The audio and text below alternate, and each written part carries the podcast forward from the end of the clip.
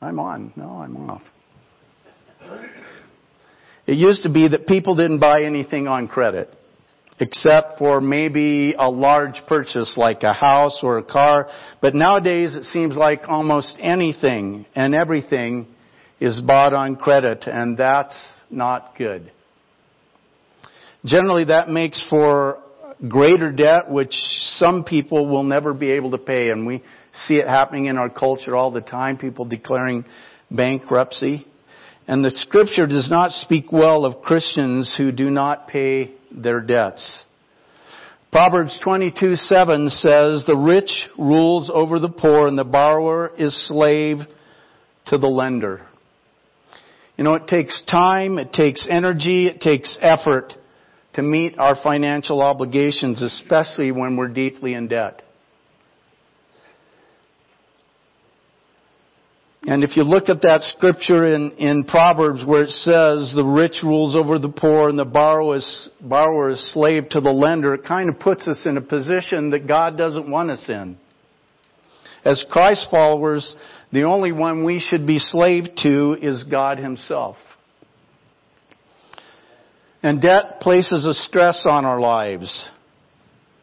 And if we're in debt, it can often lead to robbing God. And I don't know how many times I've had someone tell me that they couldn't pay their tithe because of their financial circumstances. We're so deep in debt that we just, we don't have money to tithe with.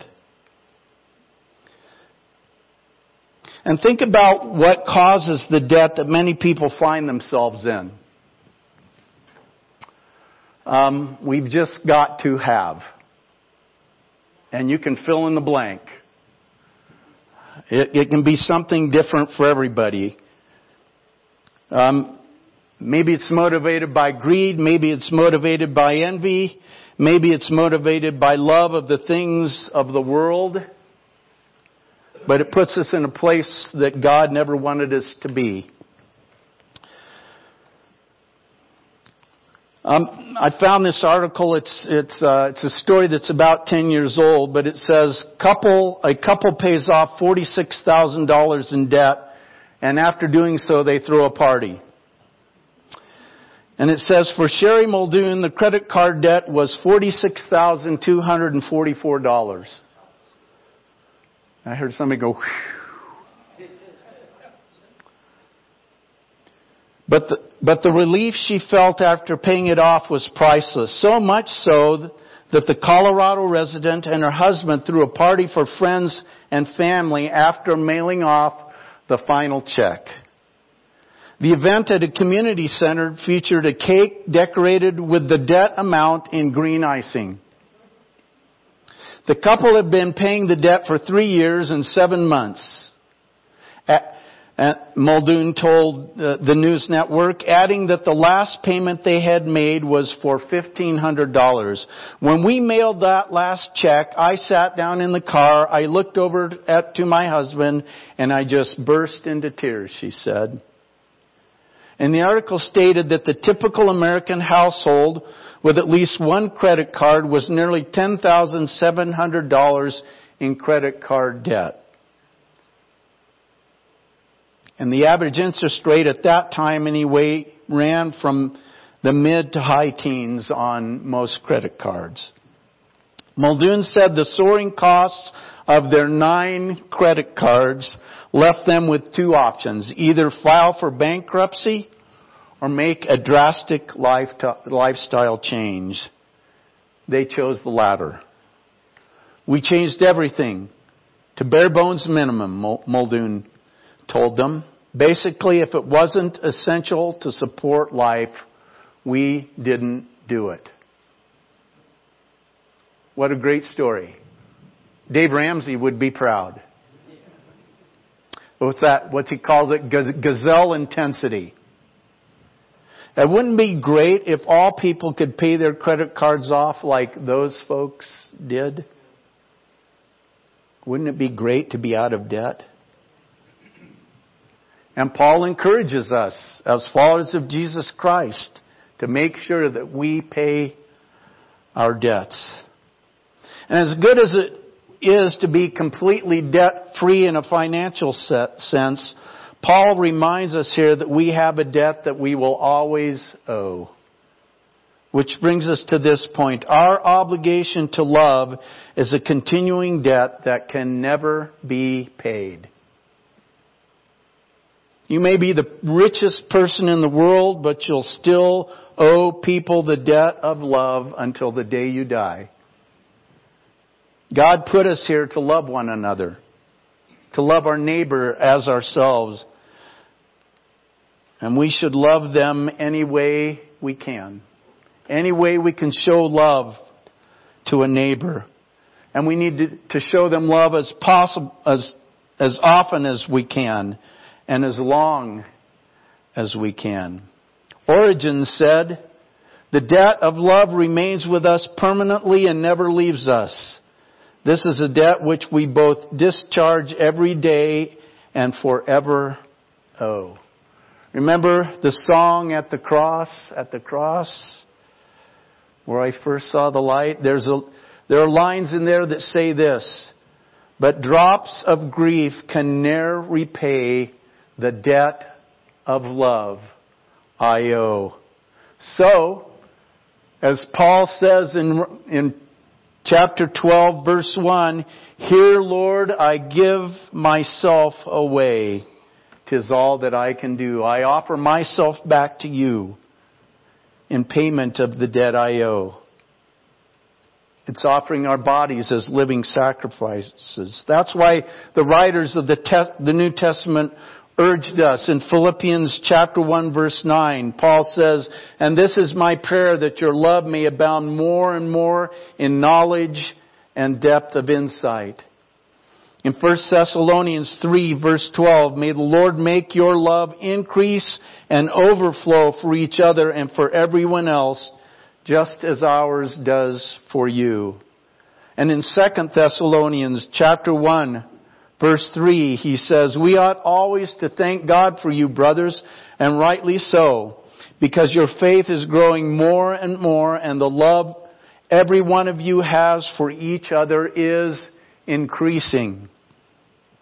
And in 1 Peter chapter 1 verse 22, now that you have purified yourselves by obeying the truth, so that you have sincere love for your brothers, Love one another deeply from the heart. Our debt of love is a debt we will always owe and continually should be paying on. And so then to love our fellow man then is to keep the commandments. To love our fellow man is to keep the commandments. Well, think about the Ten Commandments. The early commandments speak about loving God. The latter commandments are summed up into love your neighbor as yourself.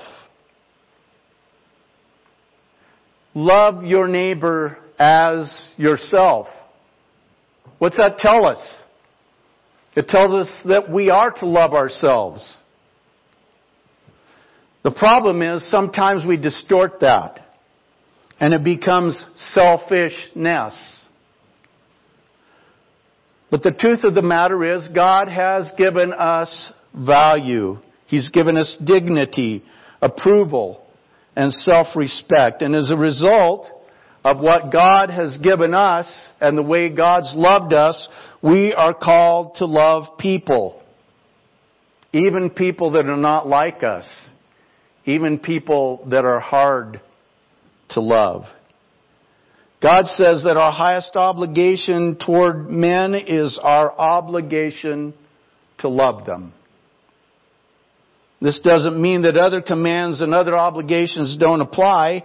Instead, it means that when we love, when we are motivated by love, we're going to get the rest of those commandments right. We will do good. We will reach out we will help because we love. In Galatians 5:14, Paul says the entire law is summed up in a single command.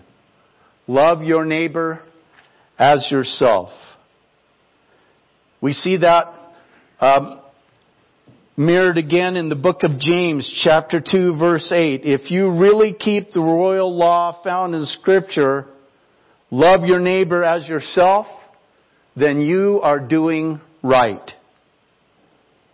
In 1 John 5, 3, John writes, This is love for God, to obey His commands, and His commands are not burdensome. And then in 2 John 1 6, and this is love, that we walk in obedience to His commands. As you have heard from the beginning, His command is that you walk in love. So, folks, to keep God's commands are to love God and to love our neighbor. There are things that we must do to show love, and that is by keeping God's commands. But it also is telling us that to love means that there are things we don't do. The commandments do not commit adultery, do not murder, do not steal, do not covet, and whatever uh, whatever other commandment there may be are summed up in this one rule, love your neighbor as yourself. Love does no harm to its neighbor. So to love people means that there are things we should do. To love our neighbor means there are things that we shouldn't do. Paul mentions the last five of the Ten Commandments in this passage and not the first five because his subject is a Christian's duty to his neighbor. It's the subject matter of commandments 6 through 10. And when we practice love, there's no need for any other laws because love covers them all. If we love others, we will not sin against them. if you love your neighbor as yourself, you'll do him good and not hurt. You will neither covet his possessions nor steal his goods. You won't kill him nor lie about him nor have an inappropriate relationship with his spouse. Rather, you will be looking for ways to help him, encourage him, and build him up. You will be treating him like you yourself want to be treated with lots of tender, loving care and kindness. So, if we love our neighbor, will we commit adultery? If, our, if we love our neighbor, will we kill? If we love our neighbor, will we bear false witness? If we love our neighbor, will we covet? No. If we love our neighbor, we will not sin against him. So to love means that there are things we must do. John 13:34 says, "A new command I give you: love one another as I have loved you, so you must love one another." And in 1 Corinthians 16:14, Paul says, "Do everything in love." That should be our motivation. Galatians 5:13 You my brothers were called to be free but do not use your freedom to indulge the sinful nature rather serve one another in love. In Hebrews 6:10 God is not unjust he will not forget your work and the love you have shown him as you have helped his people and continue to love them. Folks, we don't feed the homeless so that we can preach the gospel to them. We feed them because that is the gospel.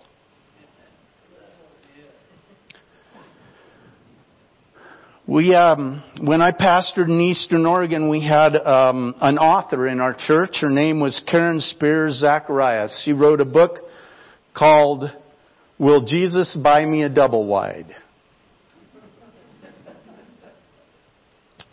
And in it, she gives the laws of love. And this is what she writes. If you open it, you close it. If you turn it on, you turn it off. If you unlock it, you lock it. If you break it, you fix it.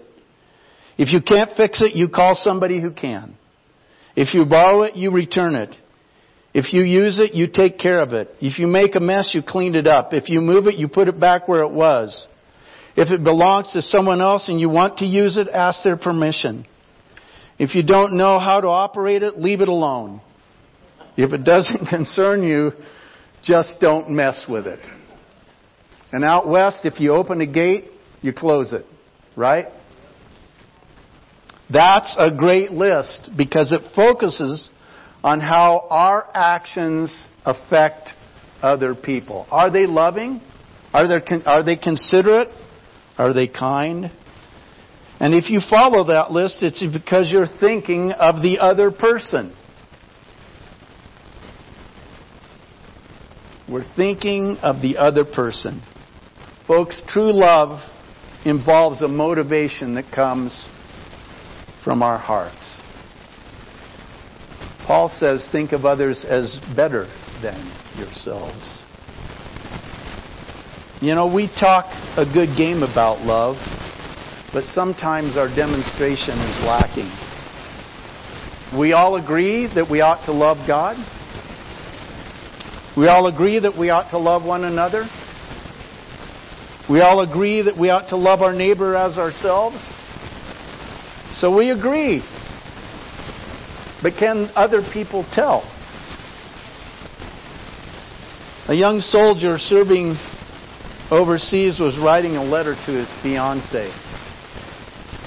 He'd written only a few lines when he decided to express his great love for her more emphatically.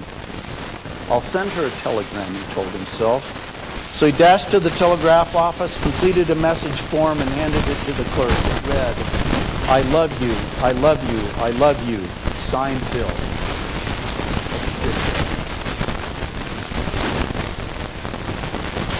The clerk said, You can add one more word for the same price. The soldier scratched his head, puzzled over the telegram, wrote something on the form, and handed it back to the clerk. The message now read, I love you, I love you, I love you. Regards, Bill.